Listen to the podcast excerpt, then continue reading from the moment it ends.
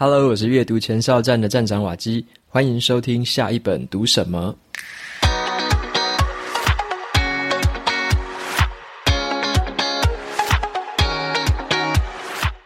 今天的这集节目是跟一零四职涯诊所 Podcast 联名播出，我会跟节目主持人 Paula 来分享，说我每年读超过一百本书的经验跟方法，然后告诉你如何读好一本书。除了在节目开头呢，我会分享一些推荐书单之外，我主要会跟大家说明一下，要放下那种百分之百读完的迷思，因为啊，重要的观念一定会重复出现，一直被提到，所以我们不需要担心说要百分之百读完一本书。在访谈的过程中，我也会跟大家分享说，在阅读的时候，最好是可以边做笔记，然后把一些观念把它具象化的写下来。跟自己产生连结，增加这种知识的保鲜期，让记忆可以更长久。那么这次联名的节目叫做一零四职涯诊所，这个是一零四人力银行专门为了不同生涯阶段的求职者们打造的一个 Podcast 节目。节目里面会聊一些跟新鲜人啊、中壮年还有中高龄的职场的一些大小事。那也有一些经历过人生淬炼之后的很精彩的职人故事，期盼呢能够帮助职人们度过这种职业倦怠的苦闷，走过转职焦虑的彷徨。我会非常的推荐给职场工作者们来收听。那除了今天会跟大家分享的高效读书法之外，我也在职涯诊所的 Podcast 有另外一集节目是两百一十三集。我在那一集里面分享了如何做好年度目标的设定和规划的方法。那相关的这些节目的连结，我就把它放在节目资讯栏。欢迎大家在听完这一次的访谈之后呢，也可以前往职涯诊所的 Podcast 收听另外一集。那么接下来呢，我们就进入这一次的访谈时间喽。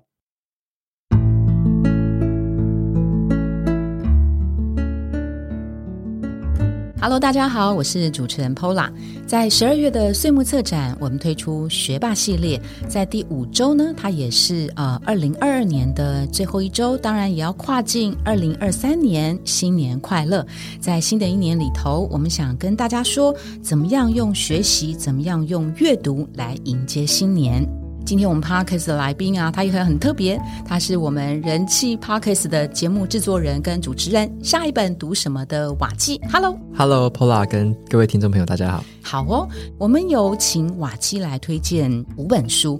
我我发现瓦基的推荐是有一个逻辑耶。当然，他第一本推荐的是只工作不上班的自主人生，这是呃跟生涯规划有关，当然也是瓦基的第一本书，这是第一本。那第二本瓦基推荐的是。影响力习惯，这个是属于比较职场技能的哈。那第三本书他推荐的是高手决断，这个要动一点脑筋的策略思考，已经进阶了。那第四个他推荐的是人生四千个礼拜，是比较是时间管理的。第五个推荐的是。快乐实现自主富有，这是跟人生智慧。所以瓦基的逻辑这样看起来，它是由浅入深，由一般的菜鸟上班族到一个也许是一个主管的这个角度，到最后他可能需要的是更多的时间管理跟人生智慧。所以这五本书，不管您是属于职场的哪一个阶段，欢迎您有空的翻一翻。那我们今天想选读的是瓦基推荐的其中一本。影响力习惯，瓦基，你为什么会在五本书里面包含这一本？这一本影响力习惯，哈，它书名可能有点会 会觉让人家觉得，诶，这是到底在说什么东西？对，而且不好记，你知道吗？对，不好记。嗯、那它它，我觉得它比较像是一本策略型的，比较宏观的角度，比较宏观的角度。嗯、我我为什么会这样说？因为有一些书它是比较写个案的，对，例如说它是写哈某一个小产业，然后某一个职位的某一个。工作经验观察，嗯嗯嗯、或者说某一个工作者他的成功经验，嗯、那影响力习惯他的写作比较特别，嗯、他是有一个团队的，他这个作者背后的团队他是做了很大量的这个访谈，访谈，然后他跟好几百家的企业，跟好几百位的这个有影响力的成员，嗯、还有主管，嗯、呃，跟他们访谈，还有跟他们研究跟分析的结果，嗯、去得出来说，从主管的眼中去看。什么样的人叫做在职场上有影响力？嗯哼，什么样的人在他们心中是所谓的 A 咖？嗯哼，好，那他也去问那一些被定义成 A 咖的人，诶，请问你们有哪一些习惯？你们在职场上有哪些心态？嗯、哪些做事情的方法？嗯、是什么东西让你跟别人不一样？嗯嗯嗯。所以这本书它是从一个带我们从一个点拉出来到一个整个面，我们可以看到的是说这么多不同的产业，然后它里面可能有 IT、金融，可能科技。软体，它有很多产业，有没有那些共通的？就是那些主管眼中共通的特质，是让一个人他能够有影响力，他能够成为 A 咖的一个关键。嗯哼，所以我觉得它是一个比较像通则，嗯，或者说一个共通性比较 general rule 那一种东西。我自己在读这本书的时候啊，其实我我心中很感谢瓦基，对，因为我觉得他推荐了呃。比我想象中还要好看的这本书，他会讲一些情境，他会点出你一些，也许你平常会自己会犯的错，也许你平常看到周围的人会犯的错，哈。那我觉得它是一个很好的借镜，这些东西你平常不会有感觉的，哈。那其中我看到一段话，就是他这个是一个呃主管去。呃，回馈就是他心中的所谓的影响力成员、高绩效员工，哈，他是第一个举手回答困难跟复杂问题的人，好，然后他说我很期待这种一对一的谈话，因为我会被他的能量所感染。各位想象一个员工，如果他的表现能够让他的主管这么的兴奋的话，我觉得那真的是一件很成功的事情，哈。那这个想象说，诶，那我是这样的员工吗？我的主管。会很期待跟我讲话吗？跟我讲完话是觉得我感染了他，浪费他时间，还是我感染了他，可以反而让他有一些新的联想？我觉得如果能够做到这样，我觉得职场也不虚此行哈。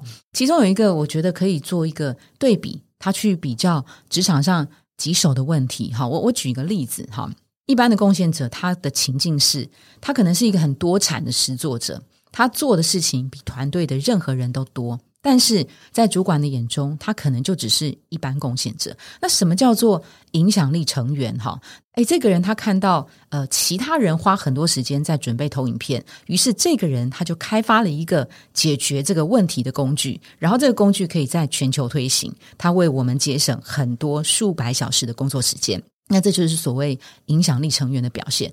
因为我们刚刚提到一般贡献者，对啊，我们在这个团队，我做了好多事情，我做了很多，但是抱歉。你并不是影响力成员，你只是一般的贡献者。我觉得这个是可以值得大家去好好的省思一下。那另外一个，我觉得也很真实。有一些人他会专注在自己喜欢的专案里面，可是他可能没有想到，这个专案都不一定是组织或部门优先的事情。哈，那真正影响力的成员是。那不是他的工作，可是他还是做了，这就是我们常听到所谓当责的这件事情哈。瓦基推荐的这本书啊，里面其实也有提到一个，就是弯路才是价值的所在。这边你可不可以稍微再多诠释一下？人们看到的是限制，可是影响力成员看到的可能是机会哦。这件事情为什么会值得你想要在二零二三年的时候推荐给职场朋友们心中这样的一个观念？我觉得像。我自己是当上主管之后，我渐渐的越来越深刻这种感觉，就是你在看员工的表现的时候，你会发现他如果是把分内的事情做好，嗯，甚至是诶做得很不错，嗯，那分内事情做完，其实他也就只是把分内事情做完，嗯，就是基本上就是一个及格的表现，嗯哼，如果没做完，那才是绩效不好嘛，对对，所以我觉得分内事情做完是最基本盘，它并不是值得说嘴的事，反而是我会常常看到。有员工他可能会在，例如说整个团队面临的一个危机，嗯，可能诶某个某个东西出包了，嗯，然后可能啊我们要去你要去要去补救之类的，嗯，他在这个地方去提出了一些解法，虽然说那个不是我们没有定义说出包是谁负责嘛，嗯，或者说呃一定是要怎么样怎么样，我们没有定这种不是每个事情都有 SOP 嘛，那如果遇到这些没有 SOP，或者说遇到这种比较特别的事件，嗯。但是某个人他能够提出解法，或者说他能够提出一个新的方向，嗯，用不同的资源去解决这件事情的时候，嗯、他除了他分内事情已经做得很好之外，嗯，他有这样子的一个额外的眼光，嗯，跟额外的这样的一个企图心，能够把这种诶大家都无法解决，嗯，不知道怎么面对的事情，嗯，把它做好，嗯哼，嗯，那这个就有点像是弯路嘛，职职场上的工作不是总是直线的嘛，就是你的计划执行不是永远都笔直的嘛，你一定会遇到一些。弯路啊，一些打断，一些突发状况，嗯哼，那能够在这些东西帮团队去解决掉，或者说能够提供、能够找到不同 resource 进来的这样的人，嗯、他才会是你你心目中很有价值的。你说，诶、嗯欸，这个人不可或缺啊，否则如果没有这个人，那每个人都在那边嗷嗷待哺，就等着说啊，这个事情老板你觉得要怎么办？嗯哼，再该怎么样做？嗯哼哼然后，老板难道要亲自跳下来解决一切的事情吗？那这不是嘛？所以说，你会很期望的是有没有这样子的影响力的成员在你的团队里面。可以扮演这样的角色。然后，对于这个所谓的呃，期许自己成为影响力成员，还有一个状况就是，他可以站出来，然后又退回去。所谓站出来，就是他仿佛像是救火队一样，他可以随时跳出来为公司解决当下所发生的问题。但是在问题解决之后，他也可以。呃，追随就所谓的退回去，他也懂得怎么样去追随新的领导者。他可以成为领导者，他也可以成为被领导者，他有这个弹性哈。那我们当然要谢谢瓦基推荐了那个呃，二零二三年推荐的这五本书啊。那假设听众朋友们他想要读好书的话，他要用什么样的方式？读得进去哦，你知道，通常阅读，有的人是晚上睡觉前躺在床上，昏暗的灯光 看一看，翻一翻哦，就睡了，就当然也忘了他隔天读读读什么哈。阅而不读，或是他读而不用哈，这个有什么样好的方式可以鼓励大家？怎么样真的把书读进去？我分享，嗯、呃，我自己的一个经验是这样子，嗯、我我以前会觉得说读书好像只是为了成绩，只是为了某个特定的。外在表现而而读了，以前是这样觉得。嗯嗯、后来我渐渐的发现，哎，阅读它可以给我带来不同的改变，是什么意思？就是说，像我自己在读一本书，例如这本《影响力习惯》的时候，是我会去思考说，我是想要解决什么问题，或者说我现在有没有遇到什么样职场的困境，想要跨过那一步的东西。你为什么要读？对，为什么要读它？总不能听瓦基说这本书很好，我就找来读，怎么办？我就是这样哎、欸。但但是我会这么想啊，就是说，像我在看很多，像我有也有一些欣赏的作家们哈，国外作家、国内作家，他们也有推荐一些书嘛。但是我会去试着思考，他推荐的这个主题跟我现在的跟我现在的相关性有什么？对，对，对，嗯、对，像 Paula 可能会。专门在做职场方面的这样子的主题，uh. 那这本书就超适合啊！对，真的真的，无论你有没有问题，你一定要看这本书啊！真这真的很好看，嗯、真的哈。对，那像我自己，我如果是一个职场工作者，我要找这本书来看，我就会去思考：嗯，我没有影响力吗？还是我的影响力到底在老板心中的分量是什么？Uh. 我觉得可能会会去思考嘛。Uh. 我是不是那种做了老半死，结果老板觉得我根本没价值的人？Uh huh. 我是这样的吗？Uh huh. 如果我是，那我是不是要透过这本书来发现有没有什么不同的习惯？Uh huh. 是我。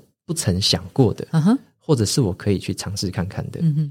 那你在读这本书的时候，你就要去思考的是有没有哪一个是你以前做的比较不好的，uh. 或者以前根本不知道的那个地方才是你要读的重点。嗯、uh，huh. 好，如果说某个地方是你觉得，哎呀，你已经做得很好啦，例如说有一个习惯叫做坚持到底。那如果说你以前就是一个很苦干实干，你都会把事情做完的人，那这个章节基本上你不太需要太去钻研它。嗯嗯、uh，他、huh. 讲的其实就是你已经在做的事。嗯嗯、uh，huh. 那。刚刚有讲到一个站出来再退回去，嗯，如果以前你从来没有想过说什么叫做站出来，什么时候该站出来，嗯，什么时候又该退回去，退回去，如果完全没有这样的 idea，没有这样的经验，没有这样的想法的话，嗯，那这个地方就是要花时间去看的，哦，这个地方值得去看。那其他你觉得已经会的，已经没有什么新颖的，或者说没有什么冲突感的地方，那些地方我觉得就可以。把它放比较淡一点，嗯哼，对，所以我觉得连看书也是要有一个诀窍，就是你要知道你你在乎的是什么，哪些地方比较有可能跟你相关，比较有可能帮到你，那从那边去深入的去阅读，那这样才会读得比较有动力，嗯，因为我觉得一本书不一定要读百分之一百，嗯嗯，因为百分之一百比较。比较像是以前，好像考试一定要全部读完，全部扫地毯式搜索，对，不然你考试就会啊，这一题我没读过，不知道。哦、可是我觉得读现在读这种商管书，或者说读自己可以解决职场问题的书，是要看那一些自己还不熟的、嗯、没有听过的，嗯、然后想要借由别人的经验给自己一些想法跟启发的，嗯、看那些地方去看。然后在看的时候就去，可能你可以做一些笔记，或者说你可以做一些简单的记录，你也可以录音。像有些人他会用语音录下来。嗯，因为我看完这一段之后，我终于懂得什么时候要站出来了。例如什么时候，他就会回想到以前的某一个工作上的例子。嗯，好，例如我以前诶在那个时候没有站出来，嗯，但是我读完这本书之后才发现，啊，原来以前遇到某一个事件的时候。我可以站出来提出什么想法，嗯哼，或许会不太一样，嗯哼，我就会去思考跟我以前的工作经验做连接，嗯哼，那什么时候退回去呢？那你也可以想说，诶，有没有哪个人是在这个位置上霸着那个权力，或者说就在那边就是不想要退，或者说不想要把权力放手。嗯，那你有没有看到这样的例子？对应到这本书，诶，什么样叫做很适合的时机点，可以退回去，可以把权力下放，可以授权出来？诶，该怎么做？你就可以对应这个真实的经验去看一下。诶，我如果是我的话，换作是我，我可以怎么做？嗯，那有了这些体悟之后，你可能下一次再面对类似的情境，你就可以融会贯通来用嘛。嗯，或者说你可以看到别人。遇到同样情境的时候，你可能也可以给他一些建议，嗯、给他一些说：“哎，我在某本书里面看到某一样的论点，什么样的案例，嗯、可能很适合你。嗯”在你跟别人分享的过程，你也发挥了你对他的影响力，嗯、那你也就成为了在职场上有影响力的人嘛。嗯、对啊，所以我觉得读的话，我会觉得是从这个方式去切入，会让自己读得更更有心得，哦、然后可能更有用途，或者说。对你带来很具体的一个帮助，对，对。所以瓦基刚刚讲到两个重点啊，第一个，你读这本书之前，你你要解决自己什么样的问题？就你的那个关键卡点是什么？这是第一个读的动机，或者你为什么要读？是明天要访问瓦基，所以要读，还是说明天要做一个报告，所以我要做一个简报？怎怎么读简报的这个书？这是第一个，为什么要读？那第二个，瓦基也教大家一些方法。其实读书不一定要从 page one 到最后一页，是不是？对，好，那那这个你知道，这要克服一些障碍，比如说他有那种很怕被、很怕漏掉的那种那种感觉，或是他就是坚持要有完美的那个心态，他一定要滴水不漏，一定全部都要扫过。其实这件事情不一不一定，对不对？他他要不一定，不一定，然后他。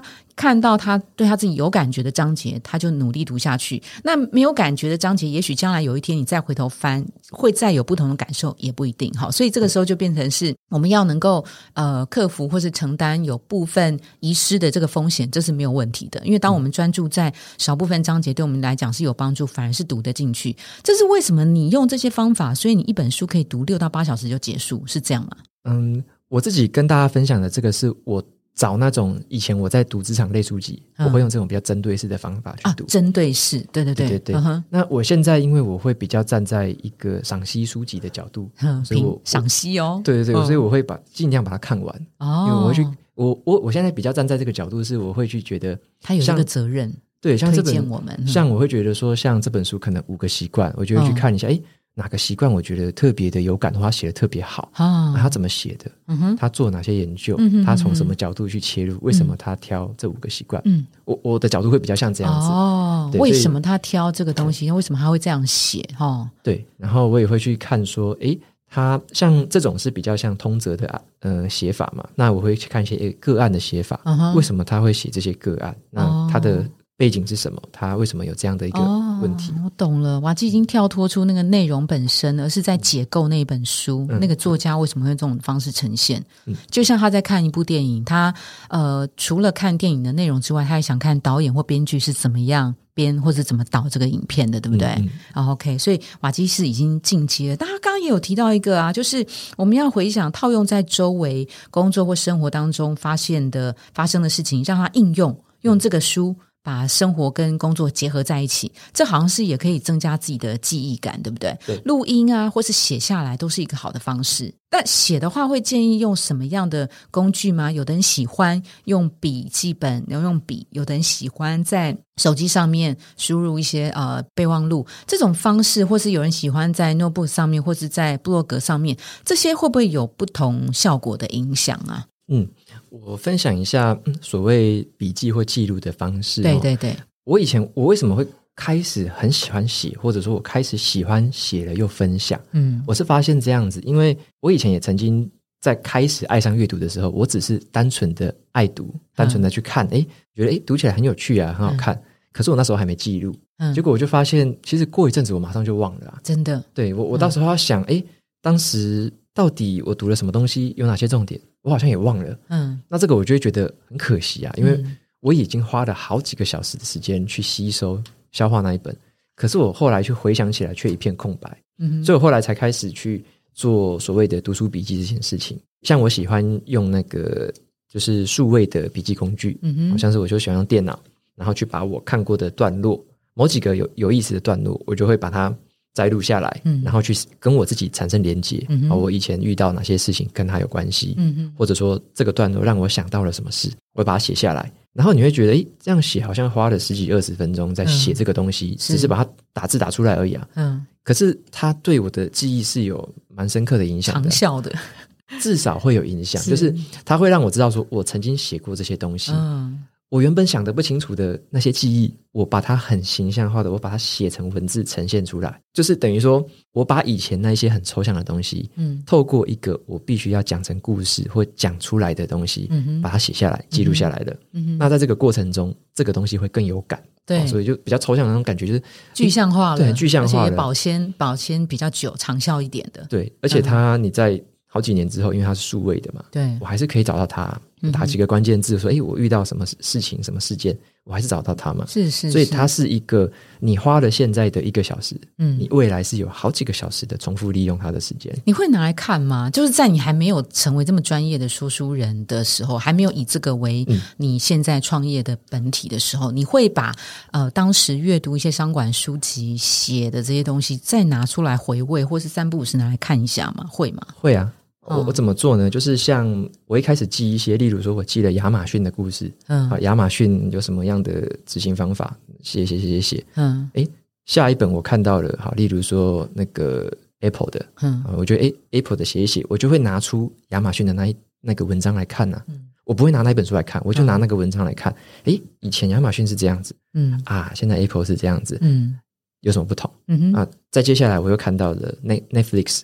嗯，然后他的那个创办人写的一本书，诶，他里面写的跟以前那一些不同企业的案例有什么不同？我又拿起那些文章看，哦，啊，因为那些文章每一篇都是我亲手写的嘛，是。我自己打字的嘛，嗯，所以我又重复的去复习，就啊，对，有这些经验，有这些想法，嗯，那我又可以应用到新的文章里，嗯嗯，那或许就是我在看新的 Netflix 的故事的时候，我会发现哪些东西跟我在台积电的经验有关，嗯，我就写下来，我就例如说 Netflix 是一个。软体讲求创新的嘛，嗯，但是它跟我们在台积电半导体的制造业完全不同啊，嗯嗯，嗯，我不能把 Netflix Apple to Apple 直接把它的管理手法拿来用啊，嗯嗯嗯，那我就去观察，哎，哪里不一样，嗯，啊，哪里是可以用在制造业，哪里不行，嗯，嗯，所以我觉得透过这样的过程，我以前写过那些东西，我会拿出来看，果然是很专业的说书人，融会贯通了，对啊，那这样子是很有效的嘛，因为我以前的那一些花的时间。在未来，它就等于是重复的在被放大，在被利用，这样是是是，可以多做一些比对哈。那瓦基，我问一下，像嗯，我们一般人常阅读会碰到一些半途而废，或是起头三分钟热度，家里买了一堆书，每一本都只看 Chapter 一，对，然后好多本都是只有前面翻过几页，怎么建议他们去改善呢？或者是他看的类型，呃，特别集中是好事吗？还是分散是好事吗？广而不精，好，就是。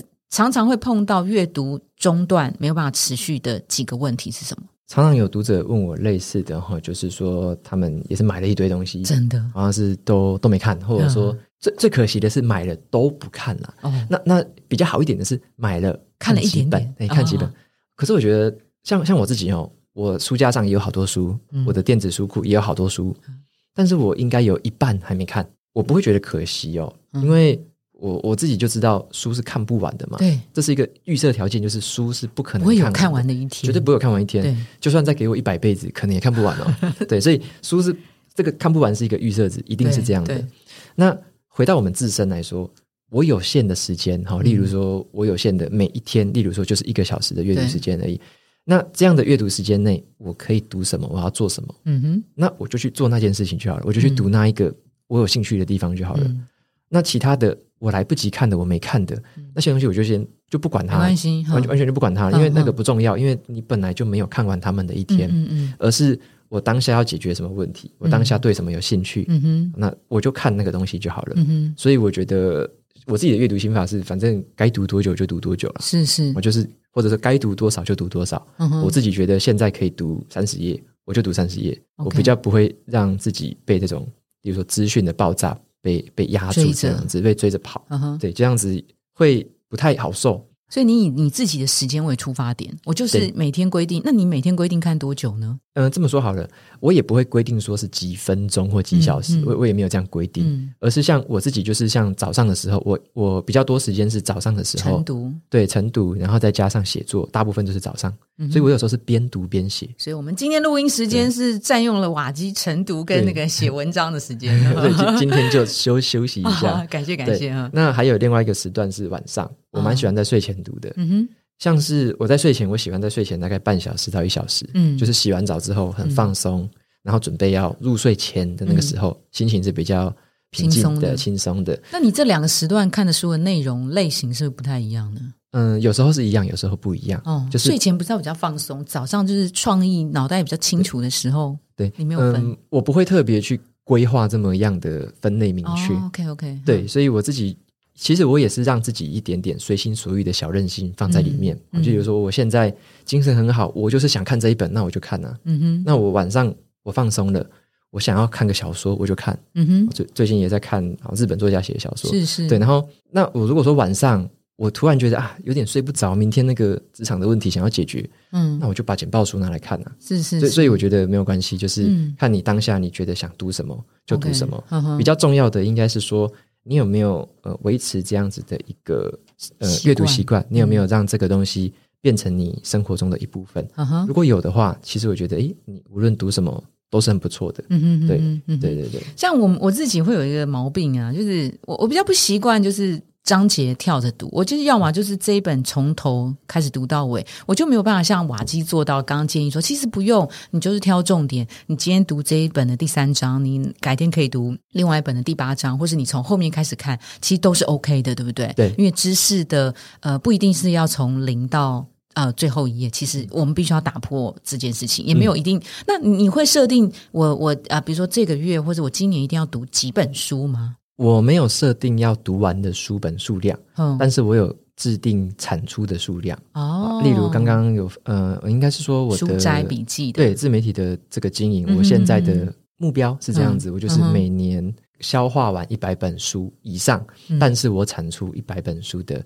这个心得，嗯哼，这样子，嗯哼，对，所以这个是我的产出目标。OK，OK，我觉得我要定的是产出目标，是而不是消化目标。就是你刚刚提到的关键产出，关键产出，我只要守住这个关键产出，我我就能够持续创造价值跟带来价值。OK，OK。如果我只读五十本书，那我写得出一百篇笔记吗？那很棒 啊，写不出来嘛。嗯嗯，对啊，所以就代表我必须读一百本以上嘛。是是，所以我有一个很低标，就是我的产出是这样，所以我必须有最低标的阅读是这样。那在读更多，读多一点点，嗯，那都是好事。所以只要你做的其他都是加分。嗯哼，OK。那我再问一个哦，像还在台积电当工程师的瓦基，跟现在已经说出创业的瓦基，你在不同时期，你的不同的阅读的方式嘛，方式应该不同吧？对，类型是不是也不同嘛？方法也不同嘛？嗯，以前在工作的职场上，我读的都真的是很很职场。嗯，或很商管，就几乎百分之九十以上吧。应该所谓很职场，是说很工程，还是很管理？都有，都有。尤其是管理，我之前也读很多管理的，是因为我需要带团队嘛。对对，所以我特别会读这样子的书。嗯，对。那现在来说，哈，我转换这个身份之后，对，我会像我最近都开始接触更多的关于呃小说啊，嗯，关于比较像是人际沟通、心理的，嗯比较软性的这种题材。嗯，因为我发现我有更多的空间跟时间。可以来做这些事情，嗯哼，那这些东西也是我我会我会感兴趣的，嗯哼，例如说我的读者朋友们或听众朋友们，他们也其实也很喜欢这方面的素材，嗯哼，我很喜欢这方面的分享，嗯哼，那以前的话都会跟我许愿说可不可以多讲这种，啊，可是对于以前的我来讲，我可能还没有特别那样的需要，嗯哼，或我还没有解决完我当下的问题啊，嗯哼，我要先解决完我的问题再说嘛，嗯，所以当然我会先。Focus 在我的问题上，嗯，那现在的话，我会发现，诶，我可以拨出来不同的时间，我可以分配，对，少数的还是我去解决我的问题，可是其他的我会去听一下，诶，读者朋友们可能会对什么有兴趣，嗯，诶，我自己有没有感兴趣？是是，如果有这个重叠，那我就去找来看一下，或者我去了解一下，嗯哼，所以我最近的阅读种类就渐渐的开始会再更广阔一些，把以前比较少接触到的领域再拿出来去去阅读，这样，就是为听众负责。有一部分要这样子做，对，对好啊，因为听众可能喜欢，希望瓦基可以帮忙推荐，就像是我们今天很感谢，如果这等于是瓦基帮我们先过筛了，你知道？对啊，瓦基帮我们。哎，我好奇啊，你你读小说的，呃，为什么会读小说？因为呃，像那个有有些广告人、创意人，他会规定他的 member，就是你是文案、你是创意、你是编编剧的人，他就会希望你读小说，因为小说通常翻到最后一刻会让人觉得哇，很惊奇这样子。那读小说当然剧剧情本身他们觉得很吸引人，但是他们希望能够解构这个小说的呃呈现，让他对他的文案创意或编剧有一些帮助。瓦基为什么也会读小说？单纯的 for fun，还是说想要看到里面不同的的的的人生的剧情的演绎，平行时空之间会发生什么？你你读小说的那个动机是什么？我觉得对我来说，小说它第一个目的是比较娱乐，uh-huh. 或者比较休闲。就是我读小说，我就会从头到尾看完，uh. 因为小说你必须要看，没办法看重点的。对啊，你要看角色嘛，你必须要融入。Uh. 其实看小说，我觉得就有点像在追剧嘛，是是，你要把它剧情整个好好的体验，uh. 整个沉浸在里面。对。可是我常常发现，读完小说，我又会有不同的体悟。嗯、uh 就是嗯，什么体悟？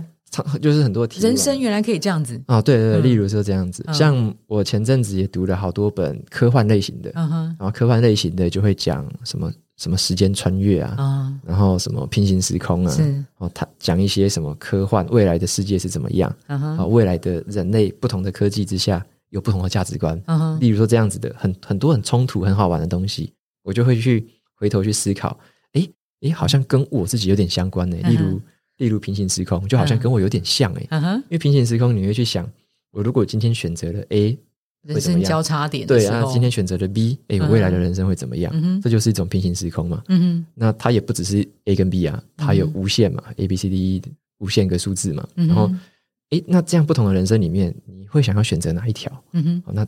小说里面可能就会说，哎、欸，他的情节是这样，他有十条线，然后这每条线是怎样怎样的，他会有他的安排嘛？嗯哼，那我就去思考，哎、欸，那如果是我嘞，我会不会也有这十条线？我会不会有这不同的人生、嗯？那我自己会怎么看待？嗯哼，未来的我会怎么跟我说？你你选择这条路是你满意的吗？你会不会后悔之类的？嗯哼，对，所以我觉得读小说，它有时候会在读的过程很享受，嗯，可是他常常在读完之后会带给我。对于人生观念不同的启发，好像有更多的创意跟无限想象哈。对，那个是读商管书不太可能没有没有办法获得的，因为商管书就是发生在真实的世界里面嘛，有一些呃框框条条的限制嘛。哈，对对，OK，好，那在节目尾声啊，我们也来帮粉丝敲碗哈。这位呃听众朋友们，他是在一零四职涯诊所的网站上提出了这样的问题：年薪三百万以上的人。有什么特别的工作或生活习惯吗？哈，那这这个朋友他是在金融业做经营幕僚，大概是二十六到三十岁，在金融业当储备干部一年。那目前调到财富管理，哈，那财富管理大概就是金字塔顶端的，呃，资产大概在三百万以上的客户啦。他接触的一些呃这些顶端的客户，还说真的哈，不讲他们的身价，你完全不会觉得说这些人是和雅朗有钱人哦，因为很低调、很质朴啊，很不炫富。他。当然会羡慕啦，可是他比较好奇的是说，这些人怎么样成就了现在？那他们的工作跟生活习惯是不是有一些比较不同的方式，使得他们可以迈向财富之路？主要是这个朋友应该是想在年初的时候做一些个人的生涯规划，但当然他同时也应该是想更了解他的客户的生活习惯哈。所以，嗯，不晓得这样的问题，哎，瓦基，你的观察。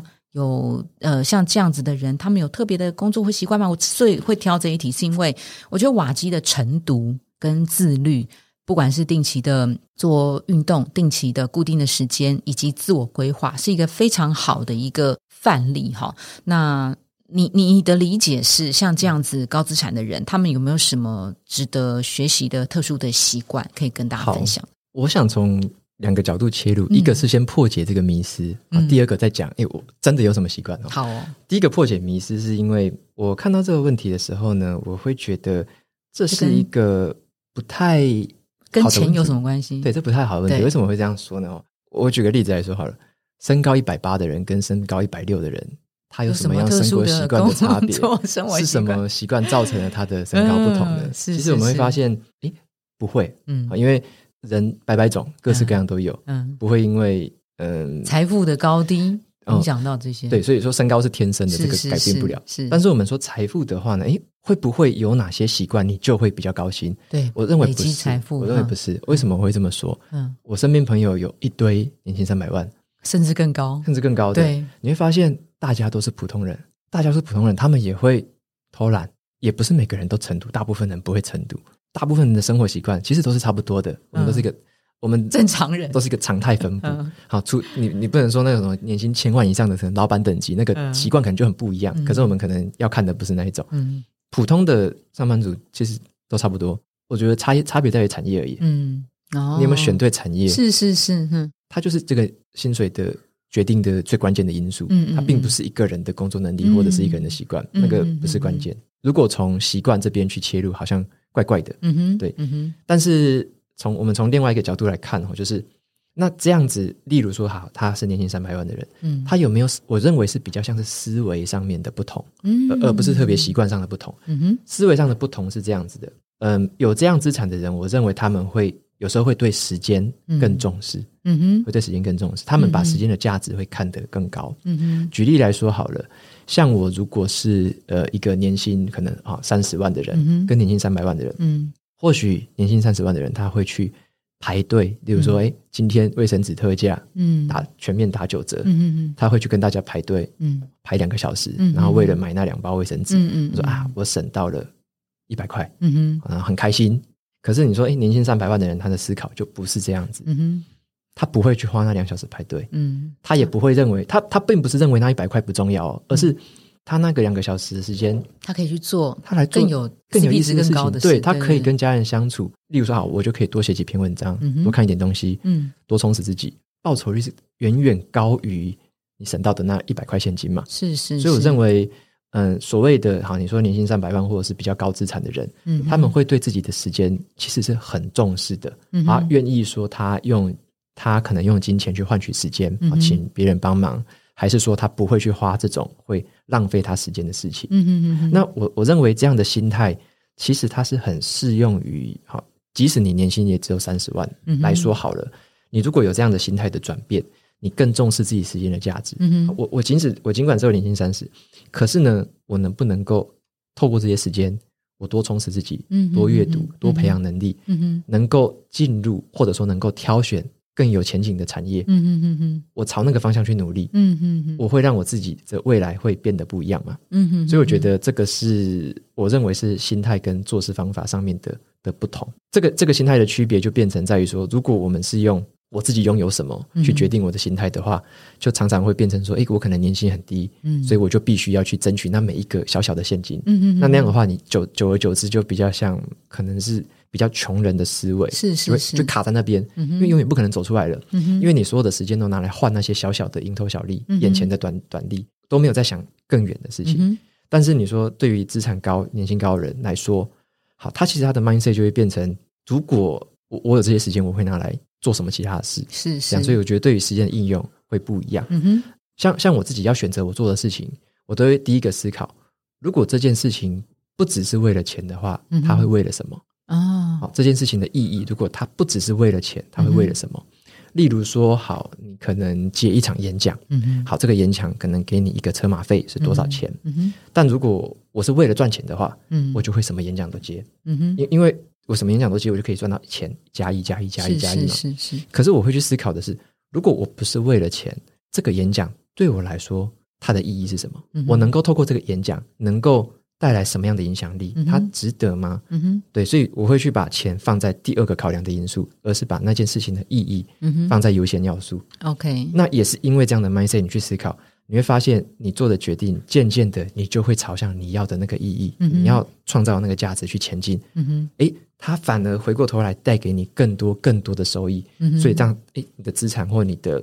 收入反而会越来越高，嗯，所以这只是一个心态上的转换。是是是，那反而是追求短利的话，那其实就会卡在那一个回圈里面，嗯、反而会走不出来。对。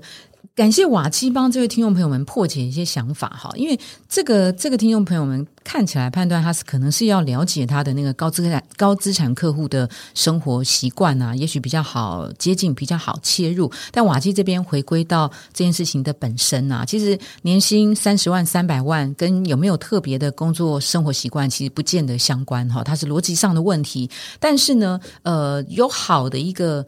好的思维、好的习惯、好的价值感的追求，哈，可能呃相对来讲，这个客观的财富，它会慢慢的累积，推升高资产，哈。所以其实瓦基强调的应该是心中的那个价值感，心中的那个思维，而不是后来客观呈现的这个价格的问题，哈。那我们这一集用阅读迎接新年，我们非常感谢这么专业的说书人瓦基来跟大家推荐二零二三年要读什么。我们非常谢谢瓦基，谢谢，谢谢大家。如果您喜欢今天的内容，请给我们五颗星，并且留下好评。假如有更多的问题，欢迎到职涯诊所的网站来发问。特别想听什么主题，请点击节目资讯栏的连结投稿给我们。也邀请您订阅追踪，掌握最新的内容。我们下次见喽！